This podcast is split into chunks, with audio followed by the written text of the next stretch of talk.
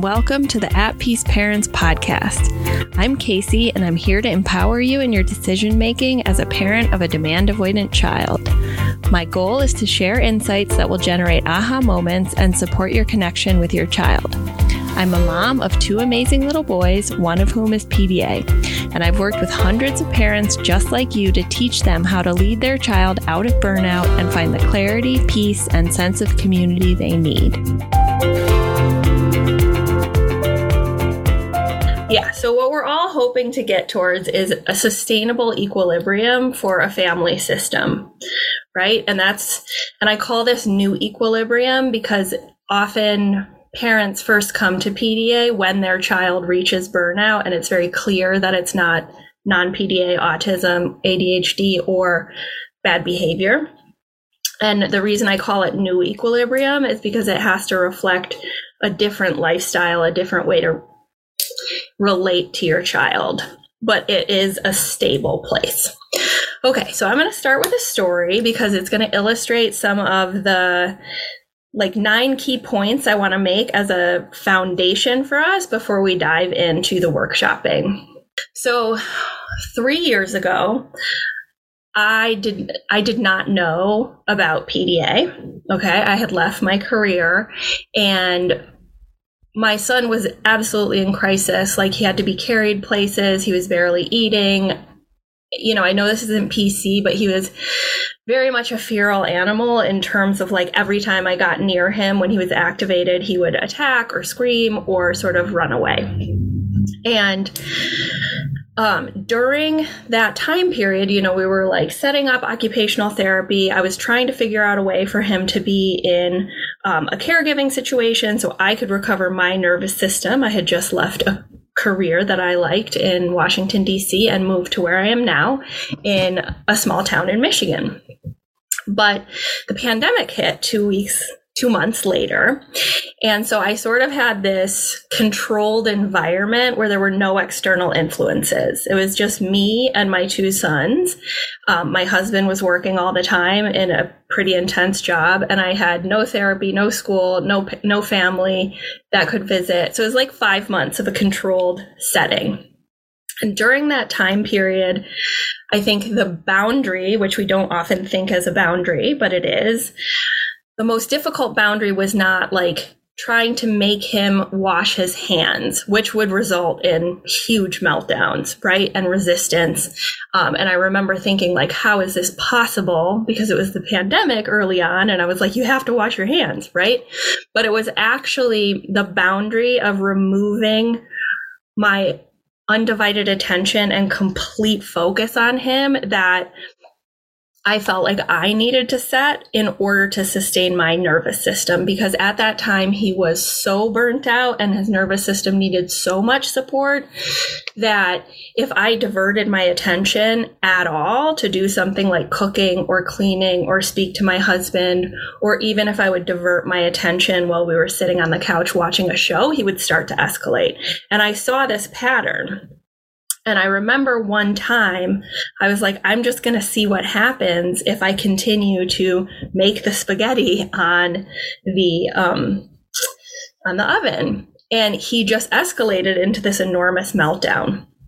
And I'm going to use this boundary as an illustration because because it's one that's so impactful for the family system because it's actually like directly impacting the caregiver's nervous system to not have that flexibility to say like i'm going to go to the bathroom. I'm going to divert my attention to look at my phone. I'm going to talk to my spouse or a friend on the phone. I'm going to go into another room right? So this is that undivided attention needing that constant co-regulation. During burnout and when I started to learn about PDA, I realized that this was not just autonomy, low demand, um, flexibility, freedom, and choice, but the other side of the coin was actually that that need for constant signals of nervous system safety from a safe nervous system, which was me.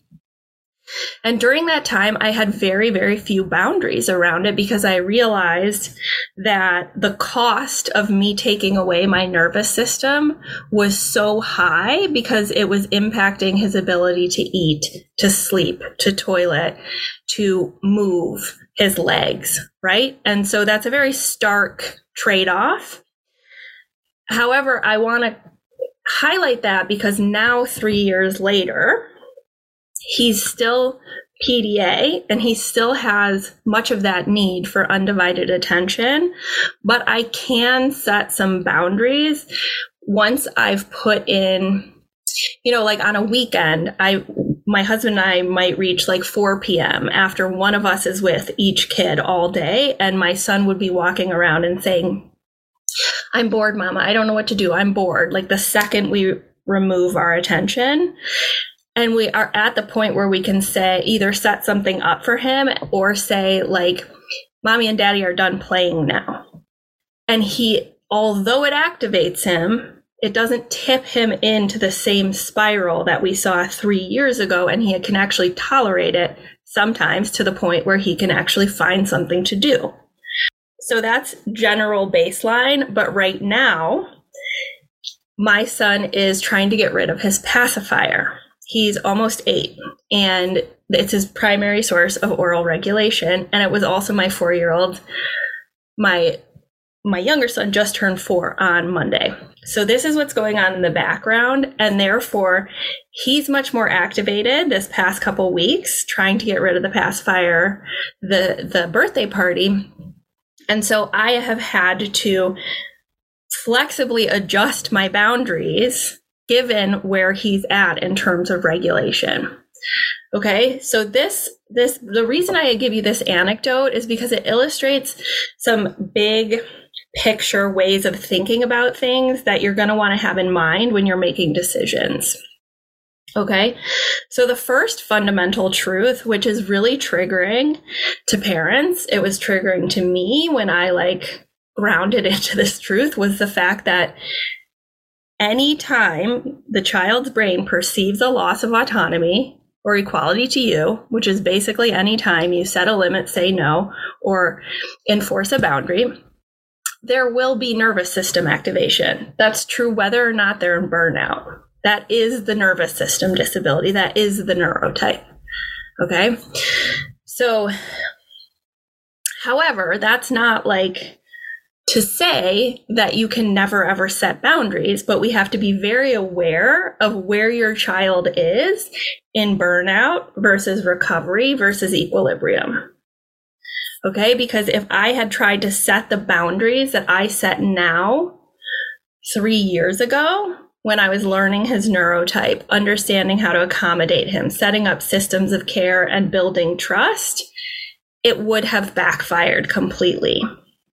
Okay, so that's the first thing we always want to be thinking about and understanding that the goal is to get the child out of their survival brain. And paradoxically, that means we can't be setting a lot of boundaries, placing limits, saying no, because it just keeps them there. But what we want to do is build a window where they're not just right at their threshold all the time, which is burnout, so that when you do have to set a boundary or a limit, they still activate, but they're not going into like complete fight flight or being disabled from accessing the basic needs that they need to live. Okay, so those are the first two like truths. How is this landing so far? Is this making sense? Thumbs up, thumbs down. Okay. The third point, which is part of learning to manage a child with this disability and what you're going to be modeling for them as a parent is tracking their regulation levels especially once they're out of burnout, and allowing yourself to flexibly adjust according to those regulation levels, right? So instead of having a rule of like, Cooper, every time it's a Saturday, you have to play by yourself one hour, right? Which is our instinct a lot of times as parents, especially if we're exhausted. The rule becomes like something you have to enforce. You're trying to control his behavior and it's something that he will fixate on because it's like a loss of autonomy versus me understanding I can only tolerate this amount in in general as my baseline and once I feel like I'm past my point I say mommy's done playing now That's about me, me saying, this is what I'm doing, right? But I have to do that according to what his regulation levels are. If I do that this weekend when he's trying to get rid of a pacifier, and basically it's like he's quitting smoking, it's not going to work, right? So we really have to start to get into the mindset of like, allowing ourselves to be attuned to the regulation levels in the same way that you would be a parent with a, ch- a diabetic child monitoring insulin levels. Okay. And so that's why we focus on boundaries because the boundary itself is like mommy can't be, mommy has to be safe and well. So does Cooper, right? But how that looks in any given moment in this period of our family system can fluctuate right? Like I know my nervous system can handle giving him that undivided attention this weekend in the context of him giving up his pacifier. Okay. But this, if you are someone who is starting this journey and moving from a traditional way of parenting, which is based on rules and you enforcing them, is a very different way of thinking. Okay. So the things that are going to come up in your mind are don't I have to be an authority? If I, if I like, don't enforce this rule, doesn't it mean they're in control? Right? You feel like you're reinforcing bad behavior, but the mindset shift is like, oh, I'm tracking regulation. I'm seeing where they're operating from. Is it the survival brain or the rational brain? And if it's the survival brain, I'm going to adjust and make sure I get him out of the survival brain. Okay. So this is where we get to the triggery part. I mean, this is probably, I think, the hardest thing I teach. uh, because it's like, it feels like there's just such constraints as a parent. But if we can see it clearly, it can be freeing. Okay, so our choice and our decision making is constrained because of our child's brain. Okay, so we constantly have a choice, whether we realize it or not, and it's twofold. We're either activating or accommodating our chi- child's nervous system. So, for those of you who are dropping boundaries in every in any given moment, you have a choice. This is the same choice for those of you who are introducing boundaries, which is a cost benefit decision, right? And knowing how your child's brain works, we have to understand that every time there's a loss of autonomy or perceived equality there's a, a trust cost and a nervous system cost, and it accumulates. Right? So it's not just in the moment, it builds. And that cost benefit is what we have to think about every time we're deciding is this really worth it? Right? Is it worth it to ask my child to pick up a Twix wrapper that they threw on the floor? The benefit is they don't ha- you don't have to pick it up. The cost is they might activate. And if they're close to their threshold, it could impact things like eating, behavior, engagement, right? And so when you look at the causality like that, often parents are like, well, no, it's not worth it. Where we want to be careful and where things get sticky for parents, especially as they're dropping demands and making the household more flexible, is they're not seeing the cost benefit clearly because they're making decisions based on fear rather than the true cost. Okay, so let me give you an example. In the case of the Twix wrapper, instead of looking in the moment, what's the cost benefit? The parent says, if I don't teach them they have to do this now, 20 years from now, they're never going to like be able to have a home and, and have friends and have a spouse, etc. That's the fear. That's the fear based cost versus the real cost because the causality is such that we have to let go of that fear in the moment because they can't learn when they're in their survival brain. Okay, let me give you an, another example. Talking back to you, I'll give you an example from this morning with my son and my husband. So he walked in, my husband, and the immediate thing my son says is he's like, You're a fat butthead, right? And my husband has a choice.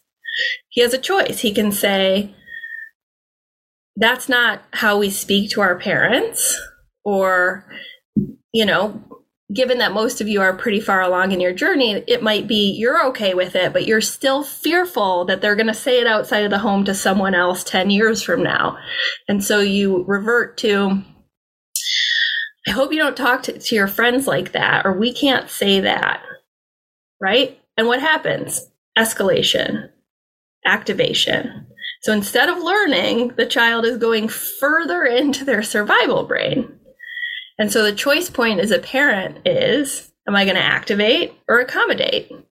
And so it's really a matter of overriding that fear of the future and focusing on the moment and laughing it off, which my husband did. Right. And of course, there's a nervous system cost as you're learning to do this. And of course, some of you may have childhood trauma and sensitive nervous systems. And so you're, we're going to situate the cost benefit in your cost benefit and yours is going to be different than my husband's. My cost benefit is different than my husband's because he has a different nervous system. Okay. So, can you guys think of times when you are acting out of the fear cost versus the true cost in the moment? Like, has, is this something for any of you that drives you?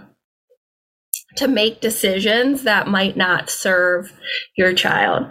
Yes, all of us, all of us. Yeah. If you have an audience, you're 10 times more likely to do it then, of course. Yeah. And you can apply this to a lot of things like engaging in schoolwork, doing homework, you know, like leaving the house, participating in meals, all of it. But what we have to do is is really trust and look at the brain science mechanism of like actually paradoxically they can't learn if if they're activating more and more right? Okay. So that's the nugget i want to drop for you guys dropping things. For those of you adding boundaries this is going to be where you're going to start to think about it more within the family system right? And my f- firm belief and some people have a different perspective than i do but I think the reason you're here is because you might share this is that if the lead parent is not well and alive and in the home, then nobody's okay. Okay, so we have to also situate the child's cost benefit, which within the family system, both with siblings and also with caregivers and parents. Okay, so here we have to be cognizant of you know our own tolerance and how it might change over time like my capacity and threshold to tolerate nervous system dysregulation sorry. There's like a leaf blower outside is much higher 3 years into this journey than it was before. Additionally my husband has a much more regulated nervous system than I do. And so we have to incorporate that into the caregiving. Okay. I'm not going to go like too deep into that because that's like a whole module in the paradigm shift program, but but that's how we think about it the hardest truth for parents, and I remember when I was there, is that desperate search for like a guru or a psychologist or a book or some magical unicorn of a person that would be like, I have the strategy to make your child not activate. Okay, but if anyone's trying to sell that to you, they don't understand PDA because that is the disability. Okay, but wrapping your head around that is grievy. It's hard, but it's also freeing. And so, for the last thing I want to say before we workshop, don't worry, we're going to have time, is that ultimately this is about decision making within constraints that are really fucking hard. okay. And it's about risk mitigation and it's about, yeah, I didn't invent the word grievy. I think I heard it from somebody. but there are only three choices that we have. Okay. And now I'm going to get a tiny bit philosophical, but usually I don't do this, but this is truly one of the things that guides me, which is like based on Eckhart Tolle, Tara Brach, Pema Chodron, and like the idea of presence and radical acceptance in the moment. I'm not talking about all the accommodation lifestyle leading up to the moment, but in the moment, we only have three choices. We can either leave the situation which some parents do, and I would never judge them. I've had families who have had a parent hospitalized for a time, who have needed to separate for a time, or in the moment when it's a violent episode, when the parent does have to remove themselves. That's one choice. Another is we can change the situation. And this is where we get really tripped up because we keep trying to change the child's brain in the moment is not to say I don't I I believe in neuroplasticity. I believe in healing. I believe that you can totally transform your child's like capacity to tolerate nervous system activation meaning like they're accommodated and so they can tolerate more but we're talking about in the moment so when parents ask me like how do i stop violence we're in that moment of you can leave the situation you can change the situation which actually you can't you can de-escalate it or you can radically accept and surrender to the moment, which is often the case with siblings of like, there's nothing I can do to actually mitigate this in the moment. And therefore, I have to accept and then act creatively, which means if I can't do this, how can I think about like accepting like me on both kids right now in my life isn't working, then how can we pan out and think structurally about how to do things differently? Because if you keep making it about you or the kid, you're going to feel terrible and feel like you're failing. The reason I share them with you is because I don't want you to spend three and a half years in like trauma cave um, or, you know, these are the points that I work through with with coaching clients and with families that I work with in programs. Yeah. Okay, good. Good. And to help you have clarity. All right. So we are yeah, the acceptance piece is a whole whole journey. And I'm a firm believer in allowing, you know, and this is going to happen not on this call, but like allowing all the feels, all the grief, accepting the the binary, the not the binary, but like both and of like you can love and accommodate and totally accept your child and also grieve the constraints that have been introduced to your life that you weren't expecting. Thanks everyone for being here with me at the At Peace Parents podcast. This is your source for all things related to understanding, supporting, accommodating, and advocating for your PDA child. To go deeper on any of these topics, check out my course offerings and masterclasses at the website www.atpeaceparents.com.